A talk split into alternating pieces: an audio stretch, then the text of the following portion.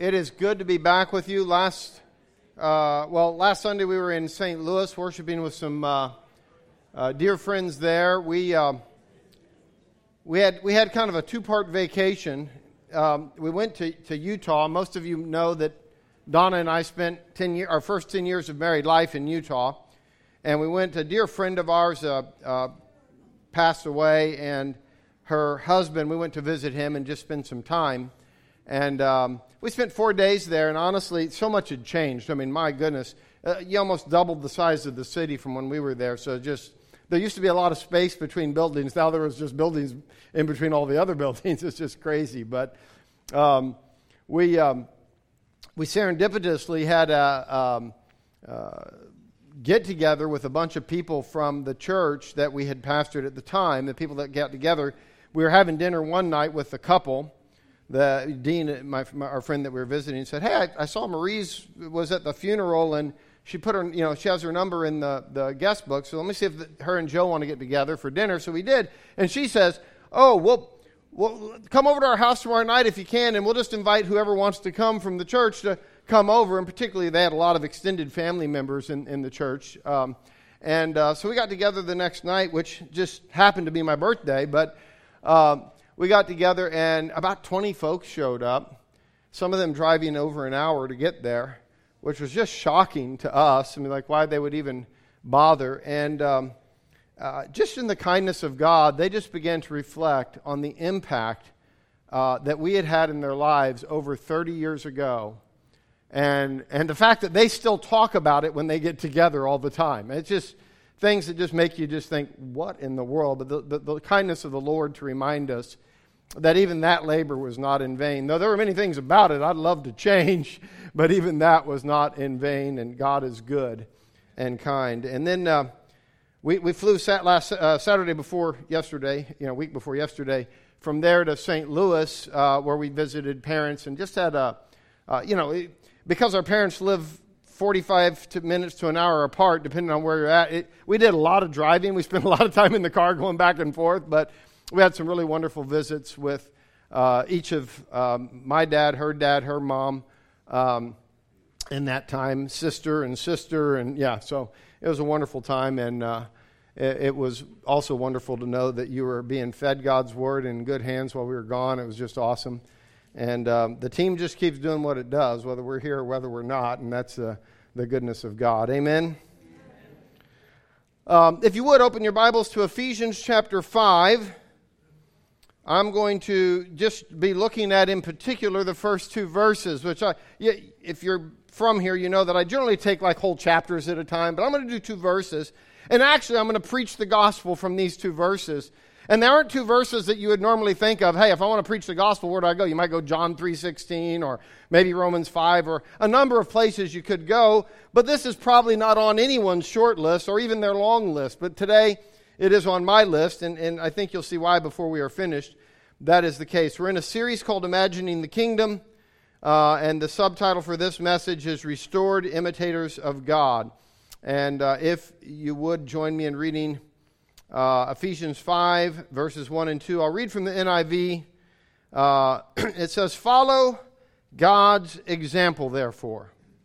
Or more literally, become imitators of God, therefore as dearly loved children and walk in the way of love, just as Christ loved us and gave himself up for us as a fragrant offering and sacrifice to God. And let's pray, if you would.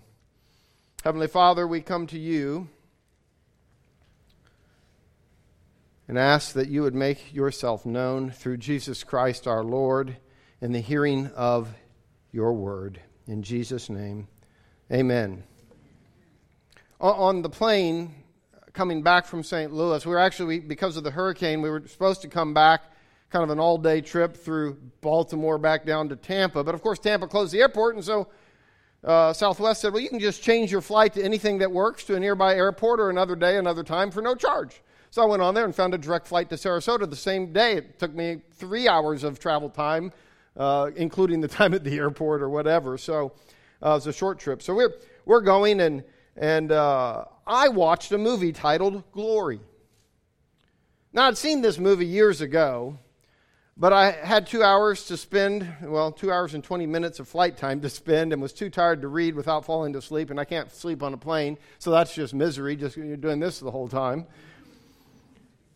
It was a, it's, a, it's a, a 1989 film with a young, rather young Denzel Washington, Matthew Broderick, and a not quite so old Morgan Freeman. Uh, um, it's the story of the 1st Black Infantry Division in the Civil War. An excellent film about a tragic history. But that's not why I mention it this morning. The title, Glory, for a war movie captures the sense of what we as human beings today view as glory in a fallen world. Another war movie, Paths of Glory, or in the literary world, uh, Herman Wouk's uh, the, the Glory, uh, MacKinlay Kantor's Glory for Me, both books about war, all of these capture the same distorted vision of glory. Glory is that which is obtained by triumph over enemies. Even sports glory is about triumphing over opponents. For others, glory is about wealth and power, which is not all that different since wars are fought over money. This is not how God made it in the beginning, not how glory was to be obtained. In the beginning, God made humans in the image and glory of God. God. Glory was reflected by humans as we bore God's image or imitated him.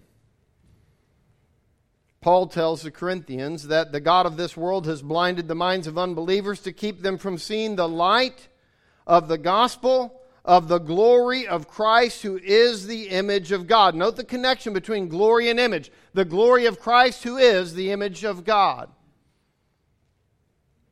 It is the gospel of the glory of the King, who is the image of God.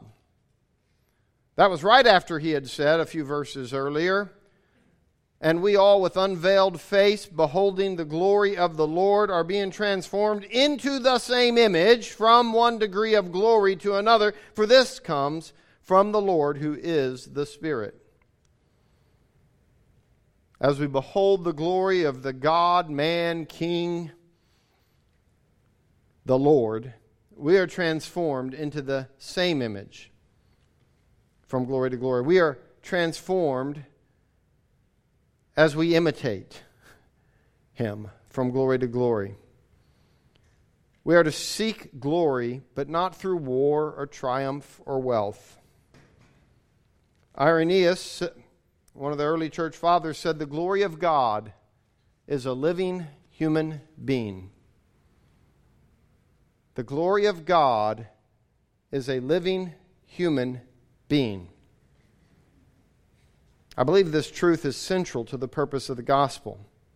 James K.A. Smith writes The gospel is how we learn to be human. The gospel is how we learn to be human. It's not mere semantics that we now use the word glory for one of the most inglorious experiences of human activity war. It is directly connected to the fall. This false glory comes because of our being children of rage, as it was put in Ephesians 2, verse 3. True glory comes when, because of God's great love for us, He adopts us as children in Christ and then transforms us into His image and likeness. In the grand drama of the gospel, which begins in Genesis, climaxes in the Christ event and culminates in His return to rule in person our text is all about our response to the gospel. If repent means, as it does, to change how we think and live, then these verses explain what repentance looks like. Today I want to zero in on these verses, exploring why the imitation of God is intrinsic to the gospel, and in particular, our response to it. We'll explore this under four headings created for imitation, rejection of imitation, Christ the imitating king, and imitators of the king. Those are our four headings. We'll begin under created for imitation. Humans were created to rule God's kingdom by imitating him. You see, Genesis was not written for the benefit of Cain and Abel. That shouldn't surprise you since Cain and Abel didn't have the book of Genesis, right? They're in it, but it wasn't written then. It was not written for Noah's children or Abram. It was written for the Israelites after their exodus from Egyptian slavery. Now, that might seem like a silly trivia point, but it's not. When we read a book of the Bible, we should first ask who was the first audience, which tells us something about why it might have been written, right? The story which the people of that day, the day the Israelites had left Egypt, the story which they lived by in the ancient Near East, how they imagined the world to work, was that people were created by the gods in order to work the earth and produce food for the gods. Humans were slaves for the gods. Genesis enters that narrative and says, nope, that's not it. It's different than that. It's a counter story of that, in fact, because in the Genesis account, God is a servant king who took a chaotic, lifeless world and turned it into a life sustaining environment for creatures he would make, animals of every kind. Among those creatures were humans, which he placed in a garden of abundance, which he had made for them. He put the humans in charge of the garden, instructing them to work it and take care of it. They had been made in the image and likeness of God. Humans were made to imitate the servant king as servant rulers who would expand Eden to the ends of the earth for all creation. Fill the earth and subdue it. What does it mean to be in God's image and likeness? The nations worshiped images, idols, but God's people were forbidden to make such images or replicas of God. These idols of God were forbidden to them. He would not be represented by something which could not speak, could not see, well, could not do anything for that matter. Ancient kings, who were thought to be gods too, would place such replicas of themselves or representations of themselves throughout their kingdoms these idols or images of the king meant that particular god king ruled there. They wanted, or, I'm sorry, they warned people entering in that this king rules here, but they could not act. They could remind them, but they couldn't do anything about it. They couldn't speak, they couldn't see. Well, God would only be represented by humans, which could speak and see and act just like Him. Imitators. You see, God's image wouldn't be just a, a, a, flat image that, oh, this, this image can't do anything, it just represents Him. No, God's image would be people who can act and do and see and, and touch. Because why? Because to know God, you have to know what He's like. You have to know what he does. You can't, he's not, you don't know him by looking at him. You don't even know him by just studying him. You have to know how he behaves, what he's like, what is his nature. And so he creates humans to reflect that in his world. Humans were given the task to rule over the earth on God's behalf. This same servant king who created a paradise for his people called his people to be like him to serve the rest of creation, displaying the generosity of God. To bear God's image, then, is to imitate Him, because you can't image one without acting like Him, the way God has designed it.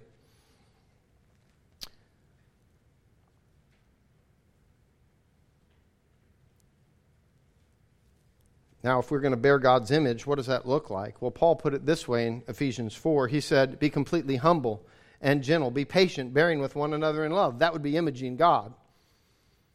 Later, he says, is to put off falsehood and speak truthfully, to reconcile quickly when angered, to do honest work in order to share with others, to use our words to build others up, to put away bitterness, rage, and anger, brawling, and slander, to be kind and compassionate to one another, and to forgive each other as God in Christ has forgiven us. Why? Because this is what God is like. The uniqueness of our God produces uniqueness of lives. The uniqueness of our God will produce the, a uniqueness in how we live. The 115th Psalm makes this point regarding idols. It says, Of the idols of the nations, but their idols are silver and gold made by human hands. They have mouths, but cannot speak. They have eyes, but cannot see. They have ears, but cannot hear. Noses, but cannot smell. They have hands, but cannot feel. Feet, but cannot walk. Nor can they utter a sound with their throats. But then listen to verse 8. Those who make them will be like them, and so will all who trust in them. Note the principle. You become like what you worship. Be careful what you worship. You become like what you worship. Fast forward to the Greek era, and you have Zeus. As one author, Zoe Marchetti, Marchetti um, put it in The Legacy of the Butterflies, since we start learning of Greek mythology, since we started learning of Greek mythology, we have heard tales of gods like Zeus abducting and raping many women at will, including his own daughters. Throughout the centuries, history has shown that reality is really no different, with those enjoying a self imposed godlike status using their positions of power to exploit women whenever they felt like it. If that's the kind of God you worship, then it's fine. You become like what you worship. But we worship a God who is different than any other God. He is a servant king, unlike any kind of king.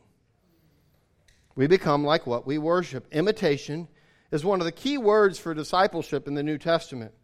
A good test of whether we love God is to look and see if we imitate Him. You know the saying imitation is the highest form of flattery. Or we could say imitation is the highest form of praise. Indeed. If you want to know what people worship, observe their lives. It will tell what they worship. Imitation is image bearing. Image bearing begins with the gospel because, among other reasons, the gospel tells us what God is like. That leads to our second heading rejection of imitation, rejection of imitation. Humans tried to be God rather than represent God. You see, humans were created to rule within God's kingdom by imitating Him, but rejected that rule and invaded God's kingdom, trying to build their own kingdoms. We read in Genesis 3 Now the serpent was more crafty than any of the wild animals the Lord God had made. He said to the woman, Did God really say you must not eat from any tree in the garden? The woman said to the serpent, we, we may eat fruit from the trees in the garden. But God did say, You must not eat fruit from the tree that is in the middle of the garden, and you must not touch it, or you will die.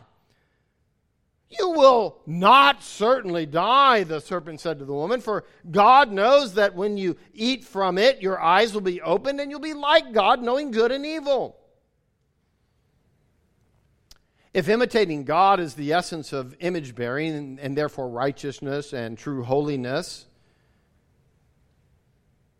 and, and if it is rooted in our love for Him, we imitate what we worship, then the essence of sin is rooted in our distrust of God.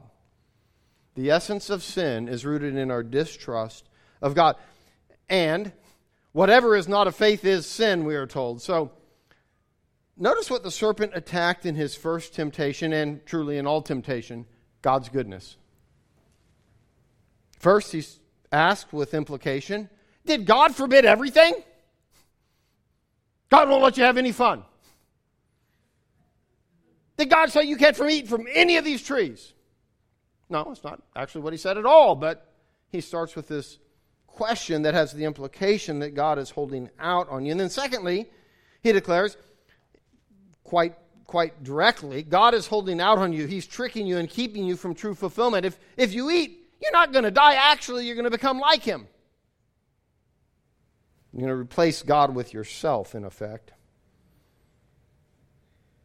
What, what are the effects of sin? So they, they sin, but what are the effects of sin?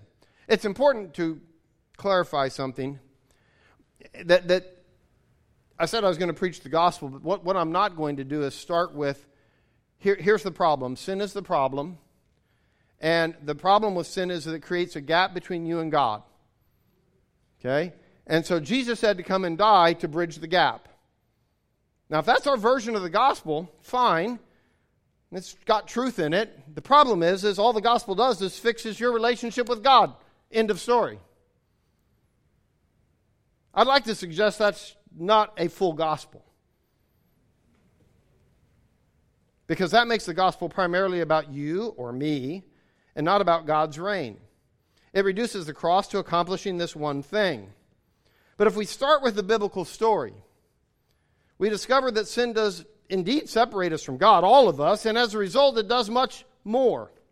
Sin prevents us from living fully human, and the cross reveals what it means to be truly human. Sin's effects are total. Sin's effects are personal, yes. Social, yes. Cosmic, yes. All of the above. Adam and Eve hid from God, and we discovered that their relationship got really messed up. Well, that was both personal and then social, the relationship with each other. Cain murdered Abel, denying responsibility for his brother. That's social. Violence became the central description of humanity by Genesis 6. And then finally, it's rather cosmic. The earth was destroyed and all life on it because of human violence, i.e., sin. Humanity ceased to care for the earth and make it a garden to the ends of the earth. Greed, lust, and hatred replaced imitation and image bearing with violence to all that God created. The same greed, lust, and hatred drives how humans treat each other and the rest of God's creation to this day. The effects of sin are total personal, social, cosmic, all of the above. A true gospel, a gospel worth anything, must therefore address sin's personal, social, and cosmic effects. It must restore us to being imitators of God. The essence of sin is the human rejection of what God created us to be image bearers or imitators representatives of his good rule. Sin is living in contrast, in opposition to image bearing or imitation of God. Paul says it this way all have sinned and fallen short, or literally have a deficit of the glory of God. All have sinned and have a deficit of the glory of God. In other words, we're not image bearing. We've all failed to bear God's image. We have a deficit, and therefore we're not reflecting the glory of God. Humanity, Jew and Gentile, have failed to display the glory of God as image bearing imitators, representatives of His rule. And what is God's answer to this crisis? That leads to our third point Christ, the imitating king. Jesus was the perfect image bearer, or we could say imitator. You see, in the grand drama of the gospel, God was rejected as king by Adam and Eve. And Israel, later, 2 Samuel 8, they rejected God as king. We also see in Psalm 2 that the rulers of the world, the kings of this age, the very kings that humans ask for, rage against God and his rule. The world needed a flawless human king who could restore God's glory amid, amid humanity's brokenness. The world needed a flawless human king who could restore God's glory amid humanity's brokenness. Then creation could be ruled by humans properly again. And God would receive the glory that is his due. Proper human rule is servant rule, it's lay down your life rule. It isn't amassing to self, but freely giving what is received. Freely giving what is received. You see, God's answer to human rebellion, to anti image bearers was to send his son as the perfect human king, the perfect image bearer. Perfect because he was God. As both God and human, he could restore true human rule of the world. He displays the image of God perfectly. He was the perfect imitator, image bearer. He did nothing except that he first saw the Father do it, he tells us in John's Gospel. He passed the wilderness test that Adam failed and Israel failed. God said of Jesus, This is my Son, whom I love. With him I am well pleased. He refused to attain a kingdom by bowing to Satan as Adam had. He trusted the goodness of the Father, even though it meant suffering. He imitated the Father by laying down his life for us. He was the consummate servant king, just like the Father was in Genesis 1. Now back to our text. Become imitators of God, therefore, as dearly, dearly loved children, and walk in the way of love, just as the King, Christ. See, Christ is not Jesus' last name, right? It's a title. It's this promise coming divine human king. Jesus, the person, is the Christ, is one of the most succinct summaries of the gospel in Scripture. It's in the book of Acts, it's the common summary of what the gospel is. That this person, Jesus, this man who went about doing these things, he is God's divine human king. Therefore, he has a kingdom. And if we want to be in that kingdom, we come under him. Amen?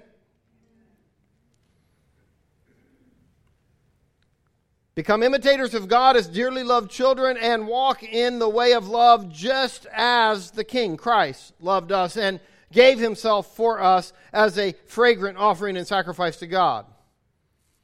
Now that brings us back to chapter 4 in Ephesians, verses 20 through 24. I'm going to read from the ESV, modified a little as I've done on the previous verse. But that is not the way you learned Christ, or that is not the way you learned about the King. Assuming that you have heard about him and were taught in him, as the truth is in Jesus, the person, to put off your old self, which belongs to your former manner of life and is corrupt through deceitful desires, and to be renewed in the spirit of your minds, and to put on the new self, created after the likeness of God in true righteousness and holiness. You see, this person, Jesus, happened to be the promised coming Messiah, king, ruler. This guy was that guy. He's the king.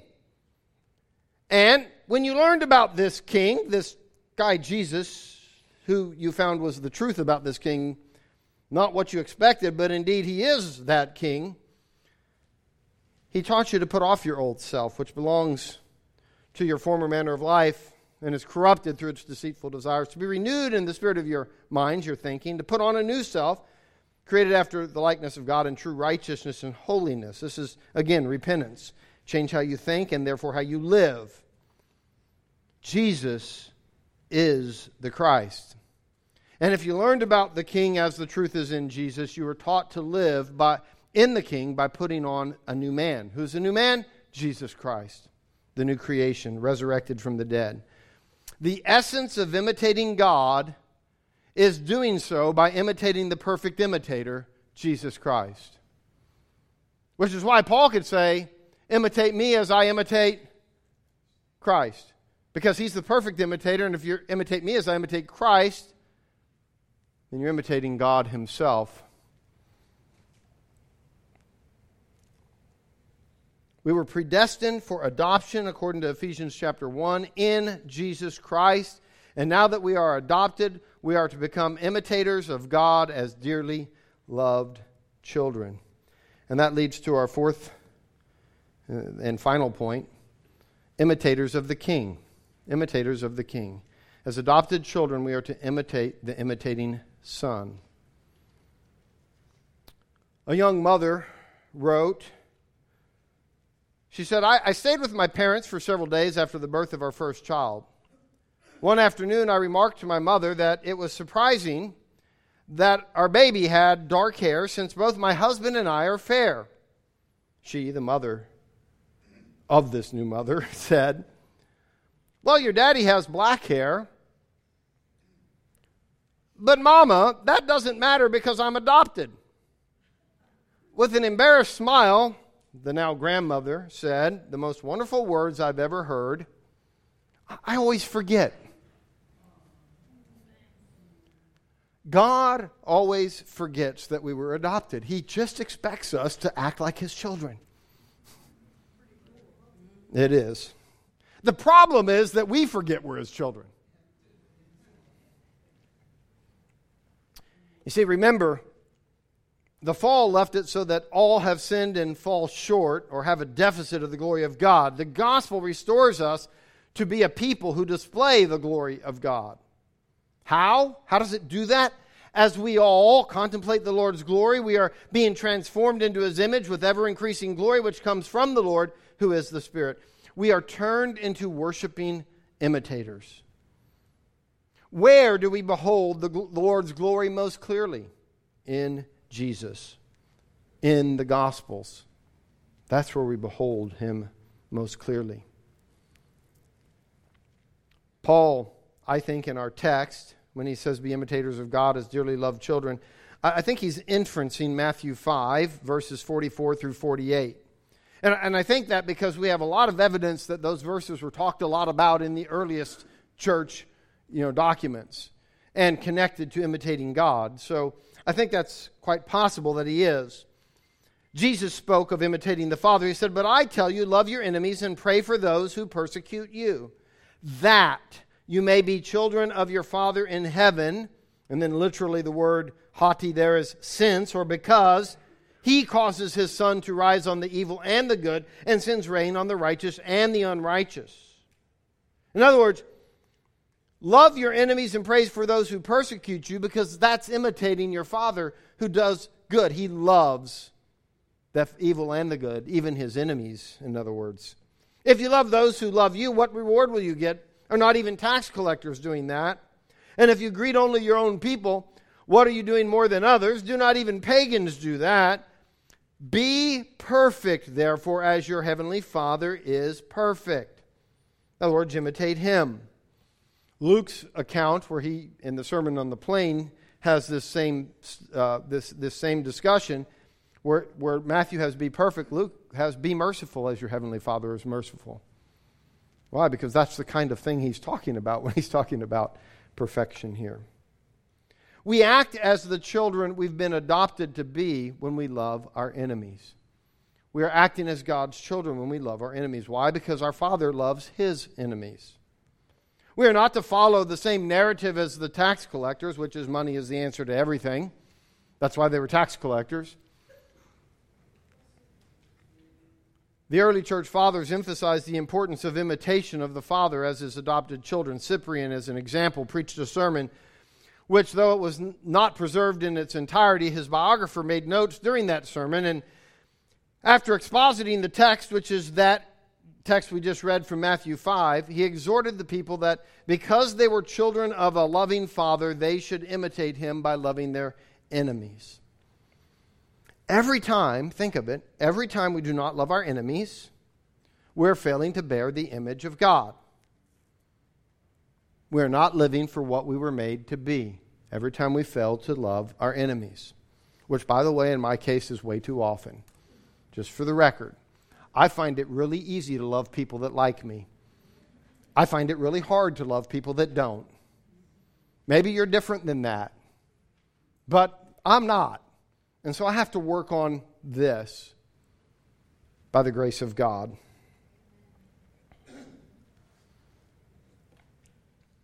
We are rejecting his rule if we call them fools or idiots, or if we fail to do good to them as our Father does. I, I was struck over the past few weeks how many times I've been in the presence of people who profess Christ that were referring to our political leaders as idiots, fools, stupid, etc., at all. When I occasionally would ask people if they are comfortable as a Christian doing that, I usually just get a blank stare. As if, what would that have to do with being a Christian? Well, maybe a lot. Everything which Paul calls us to do in the letter to the Ephesians is rooted in our adoption back into his family as image bearers or imitators of God to the world. This is what it means to walk in righteousness and holiness, to represent his kingdom to the rest of creation, our brothers and sisters, the earth as a place to be made a garden full of fruit to the ends of the earth. Why do we need to imitate God? Because we need the restoration of humans as image bearers, so that creation will no longer lack God's glory, so that uh, the rule of God might come O Lord, your kingdom come as your will is done on earth as it is in heaven. The goal of disciple making, and hence the goal of the local church, is that we would be transformed into the image of our King, who is the perfect image of God. It is so that we will become, as we were created to be, imitators of God. There's a historical fiction called The Nurse's Secret. It's a great read, by the way. It's set in the 1880s, New York City. The main character, Una Kelly, a master pickpocketer who had been on the streets since she was a young girl, death of mom and a drunken father put her on the streets and I think it was the age of 12 or 13, New York City. So, yes, she became a pickpocketer and actually one of the best. Really good, as pickpocketers go. But she was falsely accused of murder and was about to spend the rest of her life in a prison of horrific conditions. After escaping during her transport to Blackwell's Island prison, she had to come up with a way to hide. And that's when she saw an ad for the Bellevue Nursing School, the first nursing school in the country with a little help with some false ID and papers that she needed, uh, and a great acting job, she got in. The thing is, once she began doing the work of helping the sick and the weak, though contrary to how she thought of herself, over time it changed her nature. Eventually, she discovered that she loved the work, and it was actually her new identity. This is what she was made to be. When we begin imitating God, imitating our image bearing King, living the Sermon on the Mount, it will actually seem contrary to the nature that we've been trained in. But as we do, we will discover that it aligns us to our true nature, our true identity. In closing, just a, a couple of thoughts. The call to be image bearers for our King imitators, makes the topic of how we live as believers about God and really not about us. You see, we often think about, well, how we're supposed to live, we're just talking about us. No, actually, how we're supposed to live is all about God because we're His image bearers, we're imitators of Him. So it's really about what is He like? Who is He? And the more we contemplate what He is like and who He is as revealed in the gospel, the more we'll see who we are and how we are to live, therefore. It has nothing to do with merit, earning our way to heaven. It has everything to do with bringing heaven to earth in our midst. In truth, it begins a lot like when a child wants to help dad or mom mow the yard. They ask if, well, can I do it? To which you say, sure, and you get them behind the mower and you put their hands on the mower and then you put your arms around them and you walk behind them pushing the mower and you get it done. And in truth, yes, they're really not doing much of anything, but they're being formed. And one day they'll be able to do it all by themselves. They gradually learn how to mow. And we, with the aid of the Father and the Son and the Holy Spirit within us, Christ in us, He helps us do things that we would never do. But over time, they become second nature to us because we're being formed into His likeness. Amen? Rankin Wilbourne, in his book, Union with Christ, wrote this. He said, One way to think about the Christian life, not the only way, but a powerful and too little used way, is that believing the gospel means having your imagination taken captive and reshaped by a new story, reshaped by a new story. Having your imagination taken captive and reshaped by a new story. How does this calling to be imitators, to be image bearers of God as King, how does it change how you imagine your life? You see, we've all had our imaginations taken captive by the world story whether the story of progress or greed or glory as triumph over our enemies or sex as the all satisfying source of happiness or some other story that we've believed, we've all been taken captive, but the gospel sets us free with the truth. the true story of what we were made for. And some have had their imaginations shaped by what might be called worm theology. Do you know what worm theology is? Worm theology is that uh, I'm just a sinner. I can't do anything pleasing to God. Nonsense. You were a sinner. You've been saved by grace. Now you're a new creation. You're a child of God, adopted into his family. You're an image bearer of the King.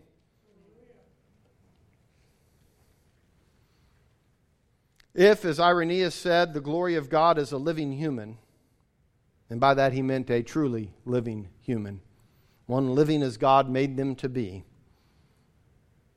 then this is what it means to be truly a living human, to be an imitator of our God King. So I think James Smith was correct when he said the gospel is the way we learn to be human. Because in the gospel, we learn what God is like so that we might be conformed to his image. We become like what we worship. Have you, have we been living in a truly human way? Have we been living in a truly human way? That's a question I want us to ponder as we pray this week, as we read our Bibles, as we contemplate God. Take that question with us. Have we been living in a truly human way? And if so, great. How so? And if not, what needs to change? How do we change that so that we can live in a truly human way? Let's pray. Heavenly Father,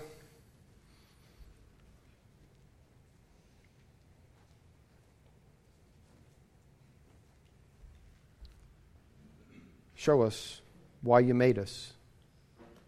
Help us to see who you've made us to be and to live in that by your Spirit within us. May it be that we have truly learned about the King as the truth is in Jesus, the one who is King. In Jesus' name, amen.